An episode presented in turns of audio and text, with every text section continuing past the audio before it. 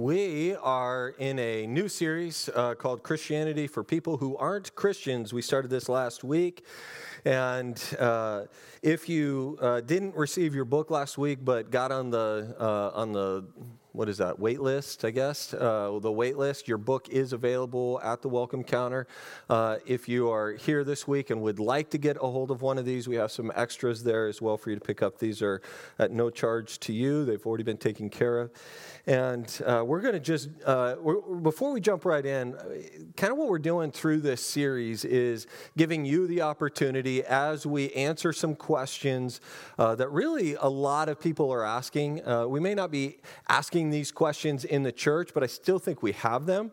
Uh, but when you go into your world, into your life circle, and you go to work and you go uh, to, to your kid's school or your neighborhood, or you go to uh, hang out and play golf with people, like these are questions that people who aren't Christians have.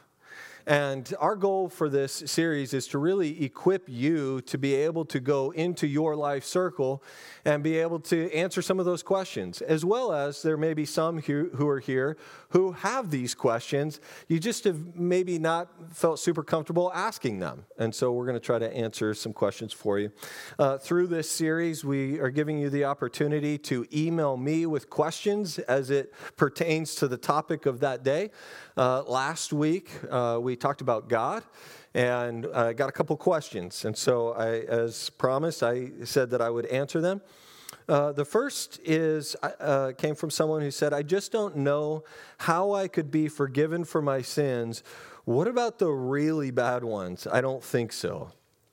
Um, I'm going to actually dive deeper into this uh, in, in a couple of weeks, but the simple answer to this question is uh, you can be forgiven, even the really bad ones. Uh, and, and I know that sounds super simplistic, but I'll just give you an example because oftentimes what happens is we, uh, in our mindset, we have a mindset of, or a scale, if you will, of what are the really bad sins and then what are the kind of not so bad sins. There's the really bad sins, and then there's like, well, I just, you know, cheated on an exam or I lied about something. It's like, well, that's not that bad compared to this, right? And, and so what happens is we put this comparison uh, in regard to our sin, and, and it's, that's a super slippery slope, really, really dangerous. And I'll give you an example of what one might consider a really bad sin. All right, so imagine, if you will, a woman having uh, an adulterous affair. Okay, so she's sleeping with a married man, and uh, some religious some some religious leaders go in and bust into the room in the middle of the adulterous act and drag the woman, not the man by, by the way, the woman out, interestingly, out into the street, throw her into the dirt onto the dirt road, and and begin to judge her for her sin that she's committed. Now, adultery seems like a pretty bad sin, right? And by the way, when they dragged her out there, she most likely would have been naked, thrown out into the middle of the street. And Jesus has a conversation and deals with the religious people, but at, at the point at which they all get convicted and leave, uh, Jesus looks at this woman who's committed adultery and says to her, Where are your accusers? And her response was, They've all gone. And he says, Then neither do I accuse you. And so he also goes on to say, Now go and sin no more. So that seems like a pretty bad sin. And yet Jesus' response is one of grace and compassion and love. And so I just want to encourage you, if, if that's your question, that no matter where you've been, no matter what you've done, God's grace is sufficient for your life.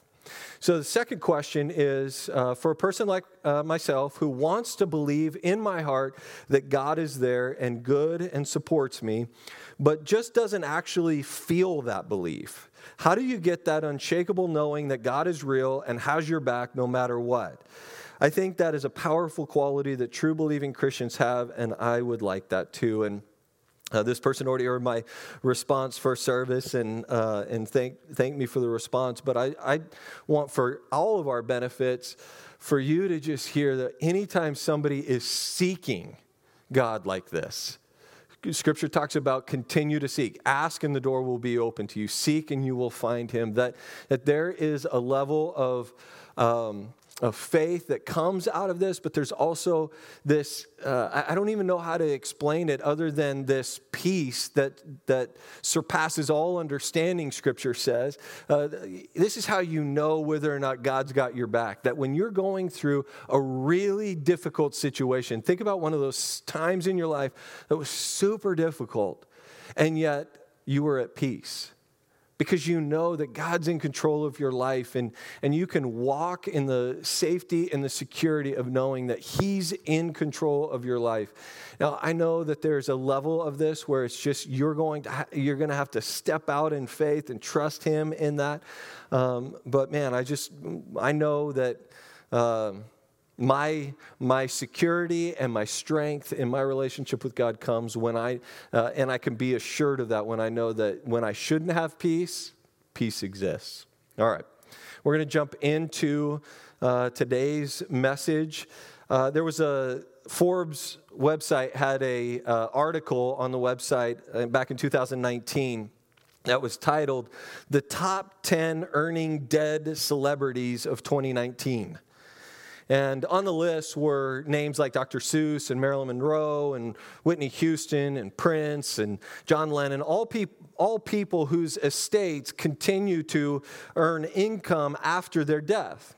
But then they had the list of the top five uh, earning dead people uh, in, in the world. And, and so here they are. Um, beginning with Bob Marley, number five, who died of cancer in 1981 had a nearly a billion streaming spins in the U.S. alone. There's also uh, House of Marley products, headphones, speakers, turntables, all adding up to about 20 million dollars in, uh, in that would have been in 2018. Uh, at number four is golf legend Arnold Palmer, who died in 2016 of heart disease, but brought in 30 million. million uh, thanks to MasterCard, Rolex, all of that, thanks to capitalism. Um, so, uh, number three is Charles Schulz, the creator of Snoopy and the rest of the Peanuts gang. He died in 2000 of cancer, but reruns of the strip still show up in the newspapers. People, who's reading the newspaper these days? Who gets a newspaper at their house? Just curious. Yeah, all right. Nice. Well done. Well done. Way to stick with it. Um, all of that adds up to uh, about 38 million. Uh, just edging out Schulz to earn uh, out to earn the number two spot is Elvis Presley died in 1977 of a heart attack, though pilgrimage to Graceland and sales of music, movies, licensing, all of that uh, brought his estate in $39 million in. And then coming in at number one was Michael Jackson, who died in 2009 of an overdose. Super sad story, just sad life. King of Pop streaming surged from 1.8 billion to over 2 billion, bringing in uh, with contracts with Las Vegas and different places 60 million dollars after he's dead. It's amazing how people who are long gone can have influence in our culture and can engage new generations, can be relevant still. But those names, no matter how much money that they will continue to earn, those names are nothing compared to the most influential life that has ever lived. Few would argue that there's anyone who has been more influential in the world than the man Jesus. You'd never seen that influence coming. He was born in a small town. In fact, the obscure village in which he was uh, he lived had a little bit of a questionable reputation. He was the child of a peasant woman. He didn't go to high school or college never visited a large city. In fact, he never really went more than 200 miles away from the place that he was born. He never wrote a book, never held public office. He was about 33 or so when the tide of public opinion turned on him, and even his closest friends abandoned him. He was turned over to his enemies, he was nailed to a cross between two criminals. He was, while he was dying, his executioners gambled for the only bit of possession that he had, his clothes. And he, after he died, he, he laid in a borrowed grave that, that was given to him through the pity of an acquaintance. Yet today, he is arguably the central figure of the entire human race. His life marks our concept of time. We, are, we consider 2021 to be 2021 AD, Latin for Anno Domini, the year of our Lord. Anything before that is called BC, meaning before Christ. And if you don't want to use that, if you, don't, if you want to be a little bit more politically correct, now uh, I think they are using the language the Common Era. And so uh, b- before the Common Era, BCE, it's still, by the way, uh, it's marked by the life of Jesus. So, so whether you call it the Common Era or you call it, you know, or before Christ, it's marked by the death of Jesus. So that brings some questions for us about who Jesus is. I want to talk about the history of Jesus. What is the history of Jesus? There's no doubt that he lived. Like, no, nobody really questions that. No scholar, no matter where they stand on Christianity itself, denies that the man Jesus, the one that the Bible talks about, existed in time, in history. You find him listed in the writings of Thallus, who was a first century Greek writer, Pliny the Younger, a lawyer and an author of ancient Rome.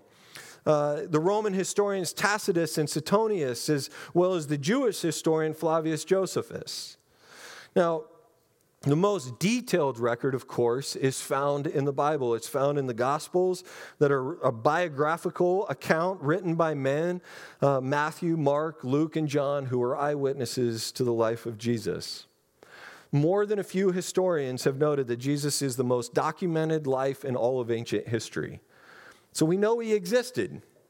We also know a few other things for certain. We know that his teaching was such, of such compelling nature that to this day, it's part of our cultural ethos. Like it's, it's, part of, it's, it's ingrained, it's part of our DNA. And, and I would argue that maybe it feels a little bit like that is getting a little diluted these days. Uh, but the reality is, is the life of Jesus and his teachings have actually helped shape our culture. We also know that uh, miracles were attributed to him. Whether you buy into the possibility of miracles or not, there were people who witnessed miracles taking place and said that Jesus did them. There are sayings and phrases that are a part of our cultural context. Things like, do unto others as you would have them do unto you, or stories like the prodigal son that Jesus shared, that, that those are so widely known even outside the church. We know that after a public ministry, he was sentenced to death by two different legal processes a Jewish process and a Roman process. We know that on the third day after his execution, there was an empty tomb. No one denies that. A stone was rolled away, body gone. Even the Roman guards who were guarding the tomb have owned this. And we know that his followers were running around the landscape all around the countryside telling people that he had risen. They had seen him, they had talked to him, they had touched him. And it wasn't just one disciple, it was all of the disciples. And there's even records accounting for hundreds of people seeing Jesus, the risen Jesus, at the same time. After the first Easter, the Jewish, uh, uh the Jesus movement exploded. A hundred years after the resurrection of Jesus, there were around 25,000 followers. 210 later, years later, in AD 310, there were 20 million. And today there are billions, and it's the world's largest religious faith. So it's no wonder that when it comes to Jesus, we've got questions. This is an amazing individual. So let's start with maybe the most important question What did Jesus look like? That's the burning question we all have, isn't it? Do we know what he looks like? And the answer to that is, of course, yes and no. First, the no part. The Bible never says that Jesus was a white, six-three, blonde hair, blue eyed, chiseled with good looks. In case there's any concern about this. But here's the yes part. We do know for a fact that he wasn't white, wasn't six-three, didn't have blue eyes and blonde hair, and was not chiseled with good looks. We know this it would have been nice to have somebody who I could relate to, but There's not a single historical reference to the physical appearance of Jesus and nothing in the Bible that describes his look. What we do know is this that he was a Mediterranean Jew, therefore, his skin would have had all of darkness uh, that you find in that region even to this day. This also means, and I know this is going to come as a shock, he didn't speak English. Not even King James English. He never uttered the words thee or thou. And, and to be honest with you, I'm super grateful for that. His native tongue was Aramaic. He would have been schooled as a boy in Hebrew and probably Greek, which would have been the common language for business and commerce. But when it comes to just walking down the road with your family, Aramaic was the language of choice. Being a Mediterranean Jew also means that he wasn't overly tall, probably well under six feet. So it's probably more that Paul would be able, uh, Pastor Paul would be able to relate to Jesus. Uh, According to the, the ancient prophecy surrounding the coming Messiah, that wasn't very nice, but it's true, but it wasn't very nice. According to the ancient prophecies surrounding the coming of, Messiah, uh, of the Messiah, uh, Christians believe uh, that Jesus really wasn't physically impressive at all. Uh, in fact, in Isaiah chapter 53, just imagine for a second somebody is describing you. This is what, he, this is what Isaiah 53 2 says. He had no beauty or majesty to attract us to him, nothing in his appearance that we should desire him. Like, I'm not interested. Like, you're, yeah.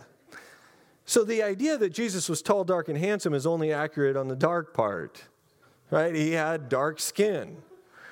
The earliest drawing that was ever made of him, at least the earliest that is still in existence, dates to the fifth century. And the original hangs in uh, a Christian tr- uh, structure uh, called St. Catherine's Monastery in the Sinai Desert. But it's called, and I'm going to mess this up, Christ, uh, uh, Christ Pantocrator, uh, which is translated Christ Almighty. We have a picture of that. It's the classic picture of Jesus. Uh, this dominated Christianity. It comes to be, uh, it's now displayed in a lot of different churches to this day. Um, but while ancient, we don't really know if this is what Jesus looked like. There was some forensic anthropologists who decided that they, they discovered, uh, they uncovered some bones in the Mediterranean region, and based upon that, they decided to sketch out what a uh, Mediterranean uh, Jewish man would look like. And so uh, they put together a picture, and really this image isn't all that flattering, uh, but that is the picture in which they kind of came up with. We don't know, we don't necessarily believe that's 100% accurate. It's just based upon the information that they had. But if you go all the way back to the earliest possible image that we have, and listen when I tell you this. I am not saying that this is true. I'm just telling you that there are people who believe that this is true, but this is a highly debated uh, fact in terms of authenticity, and that is the famed uh, Shroud of Turin. It's thought by some to be the shroud that the body of Jesus was wrapped in following his crucifixion, and that it miraculously carries his image to this day. But again, that's highly debatable about the authenticity of that. So, we don't know what he actually looked like beyond being uh, short, uh, dark skinned, and no chance of winning any sort of sexiest man alive uh, contest. So we know that. So, what did Jesus say about himself then? Here's what we do know about him. It's uh, the most important thing to know about him, and we know who he said he was. You, you could imagine that as Jesus was walking this earth and uh, around him was miracles that were taking place, that there had to be this, this electric, uh, you know, energy that was around Jesus, that when he's uh, feeding the masses, the, the feedings of thousands of people, when he's healing people of all kinds of diseases, putting mud in people's eyes and seeing people healed of leprosy and uh, even people being raised from the dead, that there was just this, uh, this electric energy that was coming from Jesus. And the people then had the same question as people now do Who is this guy? And so they asked him, they, they wanted to know who he thinks he is. And so let me read one of these, those recorded declarations, and it was very direct from John chapter 8. The Jews said to Jesus, Are we, Aren't we right in saying that you are a Samaritan and demon possessed? And Jesus is, says, I'm not demon possessed, but I tell you the truth if a man keeps my word, he will never see death. At this, the Jews exclaim, Now we know that you are definitely demon possessed. Abraham died, and so did the prophets, yet you say that if a man keeps your word, he will never taste death? Are you greater than our father Abraham? He died, and so did the prophets. Who do you think you are? And Jesus replied, Your father Abraham rejoiced at the thought of seeing my day. He saw it and was glad. They said to him again, You're not yet 50 years old. And Jesus and the Jews said to him, And you have seen Abraham? I tell you the truth, Jesus answered, Before Abraham was born, I am. At this, at that statement, they picked up stones and were ready to kill him. Who did Jesus say he was? And this is really this is extremely important for us. He refers to himself as I am. Now, he's either got really bad grammar or he's trying to communicate something really significant to us. The background of I am is found in one of the most famous stories of the Bible, the story of Moses before the burning bush. And uh, the entire story of Moses is really amazing. It's why uh, when a movie is ever made about anything to do with the Bible, definitely about Moses, definitely about Jesus. And you've got Moses who was uh, born and to save his life was put into like this little crib type boat thing and put on the Nile River. And Pharaoh's daughter, uh, the, the, leader of the land, pulls him up out of the water and raises him as a prince. And then he gets exiled because he kills a, an, an Egyptian because he was abusing a Hebrew person. And, and so he gets shunned out. And that, that doesn't even get into the plagues or the parting of the Red Sea or the Ten Commandments or any of that. So it's an amazing story. Well, one of the most amazing parts of the story is God Himself was speaking to Moses, telling him, I want you to go to the highest authority in the land, right? I want you to go to the power at bees, and I want you to demand that he release all of his slaves. Now, Moses understandably had some angst about this decision. He wanted to be able to have a little credibility, and so he asked God to give him his name the very name of God, so that he could go and say to the people exactly who it was that was sending him. And here's the answer that God gave to Moses God said to Moses, I am who I am. This is what you're to say I am has sent me to you. That's Exodus chapter 3. That phrase, I am, is considered the most holy word in existence because it is the very name of God. It was considered so holy that Jews wouldn't even completely write it out. They would leave letters out of it because they, they couldn't even pen the name. They, they would use four consonants Y, H, W, H, and they would leave out all of the vowels. Scholars used to think that it uh, was pronounced Jehovah, but we now know that the closest that we can uh, make of the actual name in light of the missing vowels is Yahweh. God said, My name is Yahweh, I am. Now, think back to what Jesus is saying to these religious leaders who won't even pen the name Yahweh. Think about what he's saying to them. He's saying to them, I am the Son of God. I, I am. Before Abraham was born, I am. Jesus claimed the name of the living God for himself. He says, You want to know who I am? I am. And the people listening understood exactly what he was saying, and it's why they were going to stone him for nothing less than blasphemy. Here was a mere man claiming to be God himself, but this mere man made that claim repeatedly over and over and over again. Let me give you some examples of it. John chapter 14 I am the way, the truth, and the life. Mark chapter 14, the high priest asked him, Are you the Christ, the Son of the Blessed One? I am, said Jesus. John chapter 14, anyone who has seen me has seen the Father. So Jesus is claiming to be God. Now, let's talk about that for a second because that raises some other questions. Let's talk about some of the, the father son language. Why did he pray to God if he is God? Maybe you've asked that question, you've thought about it, and you're like, oh, just so, you know, that's above my pay grade. But, you, but you've had the question, you're like, he's in the garden and he's praying to God, but he is God. Why does he have to pray to God if he is God? Doesn't make sense. First, it helps to be very clear what it is that Jesus was claiming. He claimed to be God, but he always claimed to be God the Son, the second person of the Trinity. Very, very important.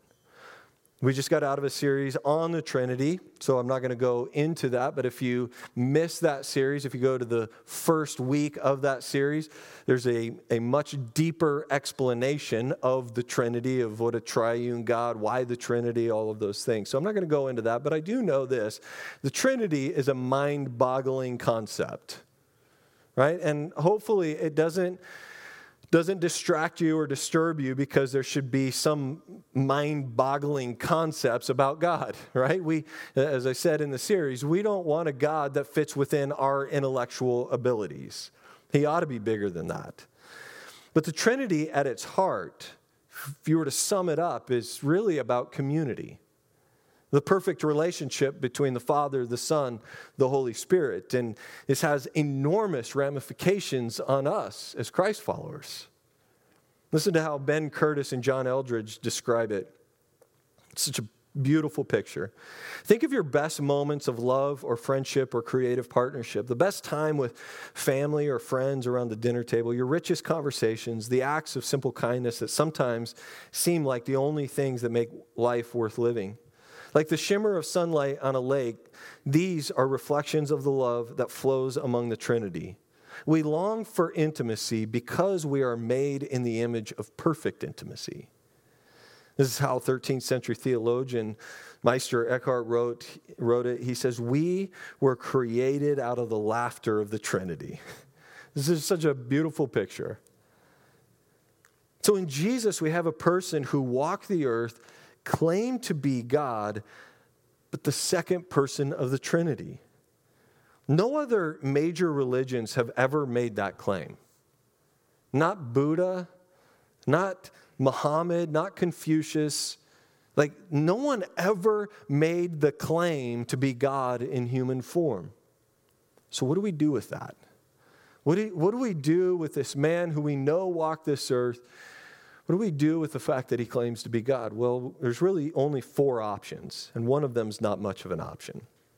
First, you can conclude that Jesus was stark raving mad, that he was a lunatic, that maybe he did think he was God, but he was sick psychologically, that, that there was a disconnect in his brain. The problem is, is that most cases of severe, uh, uh, severe psychological disorder, there's history, there's a background to that. There's things and, and symptoms and signs that we see that lead, that, that lend itself to a history of mental illness. And nothing in the historical record of Jesus exhibits any, uh, not even a single manifestation manifestation of mental illness. There's no inability to relate to the real world or inadequacy in personal relationships. He didn't have any problem communicating uh, or have any sort of deficiencies in verbal skills that, that, that, didn't, that didn't exist.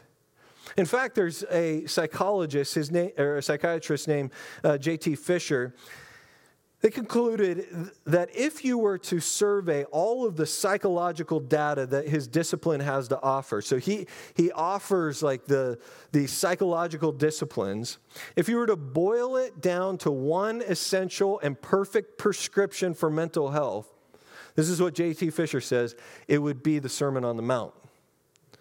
That, that if, you were gonna, if you were going to prescribe mental health for someone, follow the Sermon on the Mount, the most famous single message Jesus ever proclaimed. So that doesn't come from somebody who's sick psychologically. The second choice that you have is to say he was just a liar. That Jesus said he was God, but obviously he knew that he wasn't. But this would be saying that the man whose teachings have really shaped the standard for integrity and honesty throughout our cultural context and the civilized world is now a pathological, premeditated liar. Even more important to remember is that Jesus was arrested, he was mocked, he was beaten to a pulp horrifically, all prior to the execution, and he did all of those things willfully. Jesus was offered a full pardon by the Roman governor Pilate if he would simply just deny his claim to be God. And if a con man could stop a nail from being driven into the flesh of his wrist just by telling the truth, don't you think he would do it? People who are playing the system for personal gain tend to change their game when it stops paying off. They keep up the lie until the deception costs them more than what they are gaining from the deception. But Jesus endured it all. He never once denied his claim to be God, even though he had plenty of opportunity to do so. Not many people want to say that Jesus was a lunatic. There's just something uh, inherent in us that we're like, ah, I'm not going to say that. We don't want to say Jesus was a lunatic, that he was sick psychologically. We also don't really want to say that Jesus was a liar. There's something about that that doesn't just feel quite right. But that leads me to the third option, where this one, a lot of people are willing to say, is that Jesus was a good man, maybe even a prophet from God, but that's all.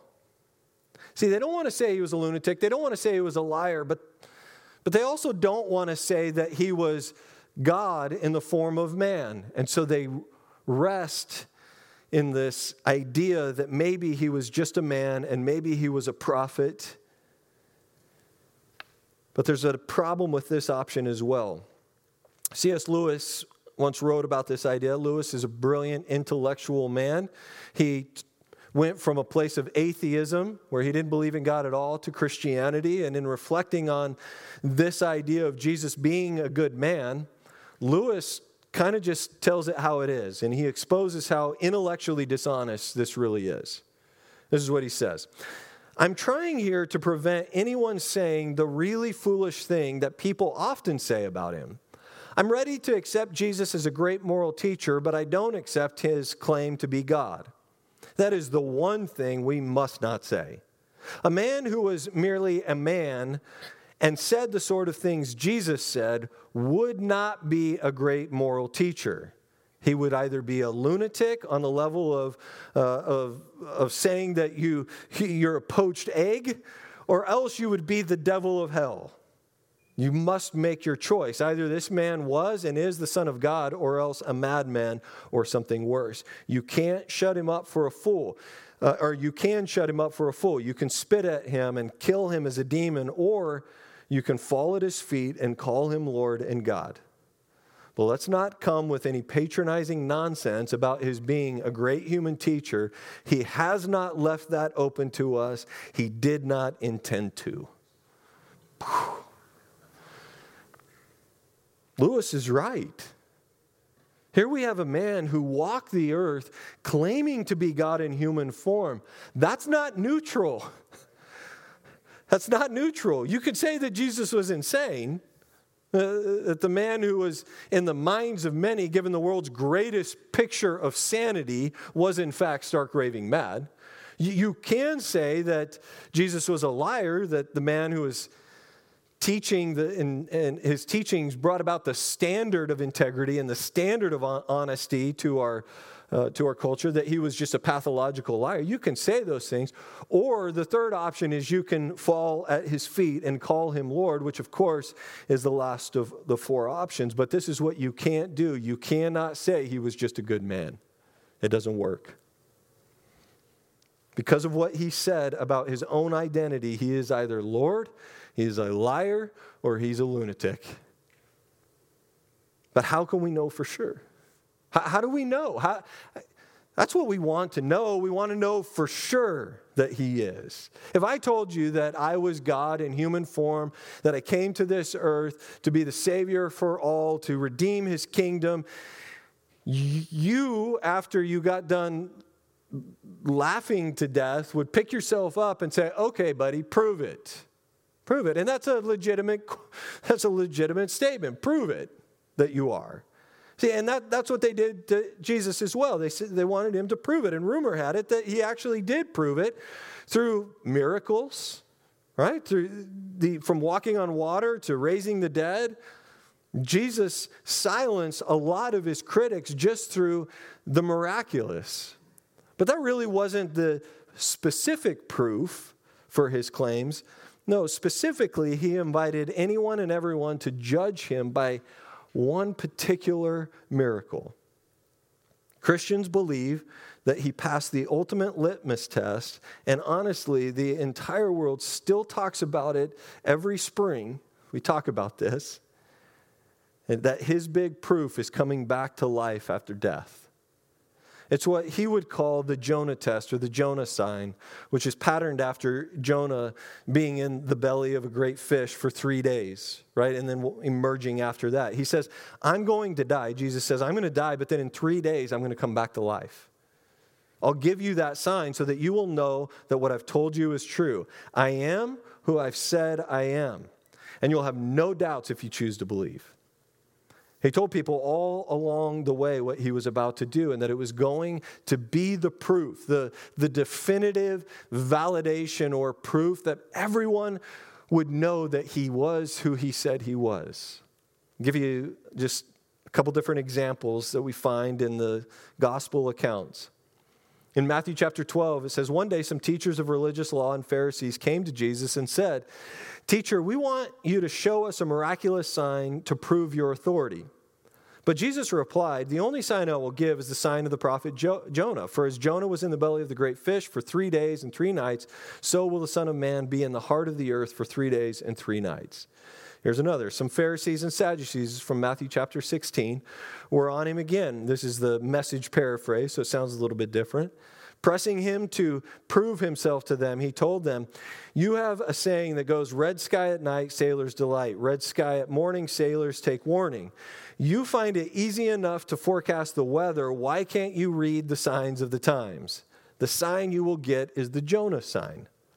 And then one more in Luke chapter 18. Taking the 12 disciples aside, Jesus said, Listen, we're going to go up to Jerusalem where all the predictions of the prophets concerning the Son of Man will come true. He'll be handed over to the Romans. He will be mocked, treated shamefully, spit upon. They will flog him with a whip and kill him, but on the third day, he will rise again. Over and over and over again, Jesus made it clear that the one sign you could test him by was whether or not he would come back from the dead. And because of that, whether Jesus came back from the dead, rose after three days, is everything. It is everything to us. The, the Bible says that it's everything. Paul says in 1 Corinthians if there's no resurrection for Christ, everything we've told you is just smoke and mirrors. This is just a big farce. And everything you've staked your life on is smoke and mirrors. Not only that, but we would be guilty of telling a string of barefaced lies about God. All these affidavits we passed on to you verifying that God raised up Christ, sheer fabrications if there's no resurrection. But then he goes on and he says, But the truth is, is that Christ has been raised up. So, what happens when you investigate and look at the resurrection of Jesus? I mean, when you really apply yourself intellectually to determine whether or not it actually happened.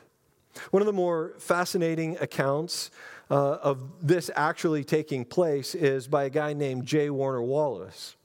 He's a decorated police uh, and homicide investigator. And he trained with the Los Angeles Police Department, but then he went to Torrance. And while he was at Torrance, he worked on the SWAT team and, uh, and did a lot of gang detail, investigated robberies and homicides. And later he became uh, a founding member of the department's cold case homicide unit. He was assigned to, uh, to figure out and investigate murders that nobody else had been able to crack. His skepticism served him well. He once said, as a cop, if you believe everything people will tell, tell you, then you'd never arrest anyone. So for him, facts had to be solid. They, they, witnesses had to be credible. Evidence must be persuasive. Uh, alibis had to be dismantled. And he's really, really good at what he does. So much so that uh, Court TV, NBC, Dateline, uh, all of these news organizations would reach out to him to give his expertise when it came to things that they were uh, investigating about killers who had they thought gotten away with murder. Here's a snippet of just kind of the initial description of Detective Wallace. Go ahead and take a look at this.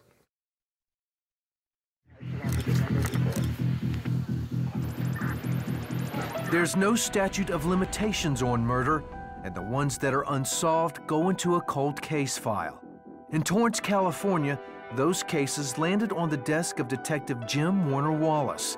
Several cold cases that Jim solved were featured on NBC Dateline. In the end, you're trying to figure out what just happened here, are constantly entering each scene and asking, what really happened here, using the evidence available to you because these are cases that really were, were given up for lost. They, they, really nobody had any expectations of ever solving those cases. Jim started in law enforcement as a patrol officer. A second generation cop, he wore his badge proudly. He had a keen eye and sharp mind, and by his 30s was promoted to detective. He was all right. He spent six months painstakingly investigating and employing everything that he had mastered as a detective to determine that the resurrection never happened. He was an atheist. His wife started dabbling a little bit in Christianity and he didn't like it. And so he was dead set to disprove the very essence of what she believed in. And so he used his six months looking at things like resisting the influence of dangerous presuppositions, the importance of uh, uh abductive reasoning, respecting the nature of circumstantial evidence and the role it plays and it doesn't play, evaluating the reliability of witnesses, examining the choice and meaning of language through forensic statement analysis, determining what's important evident, uh, evidentially, uh, re- establishing reliability by tracing the evidence, getting comfortable with conclusions, distinguishing between possible alternatives and reasonable alternatives. He looked at every possible alternative there was to the actual resurrection that the disciples stole the body, that the Jewish or Roman authorities stole the body, that on the first Easter morning, people just got the wrong tomb. Like they ran, they forgot where they buried Jesus and they just went to the wrong tomb. He even dug into whether or not Jesus actually died on the cross. And at the end of the investigation, this cold case specialist reached his conclusion that Christianity is true beyond a reasonable doubt, that the resurrection actually happened. And today, Detective Wallace is a deeply devout Christian. This is what he had to say when he was interviewed about his faith.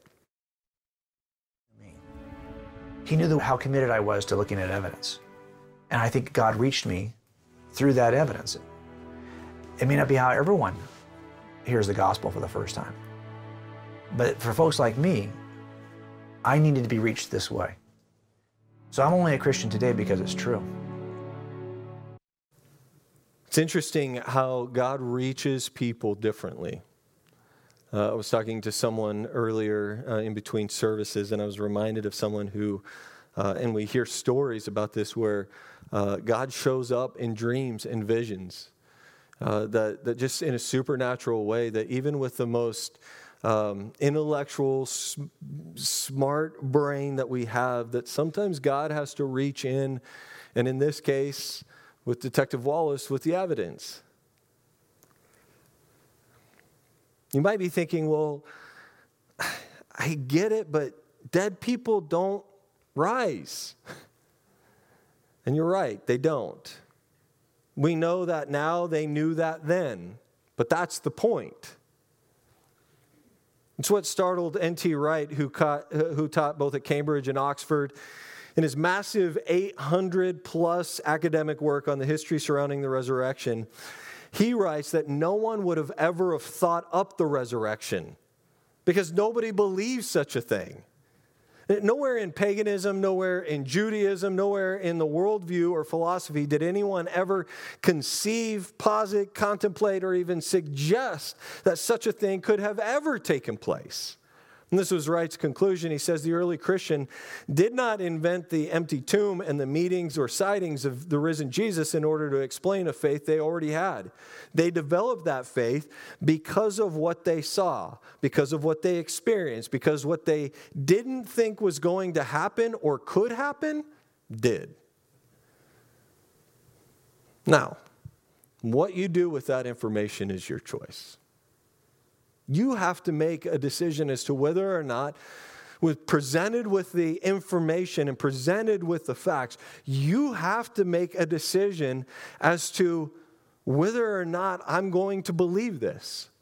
There is a faith element to our Christianity, and you have to decide am I going to believe it? But make no mistake, this is what Christianity rests on. This is the basis on which you will either reject it or you'll accept it, and specifically who Jesus said he was and what he did.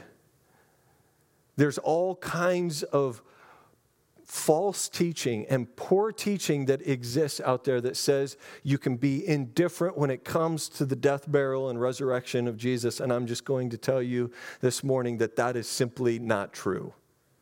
We don't get to be indifferent in this. You've got to answer the question was Jesus who he said he was? You can't shrug your shoulders at it.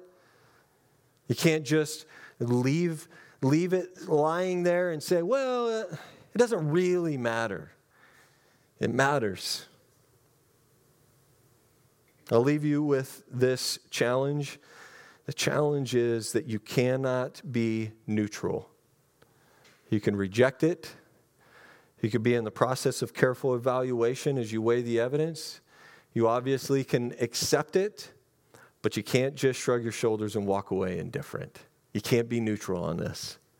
There'd be a lot of things about Jesus, but indifferent isn't one of them because if he is who he says he is, all bets are off.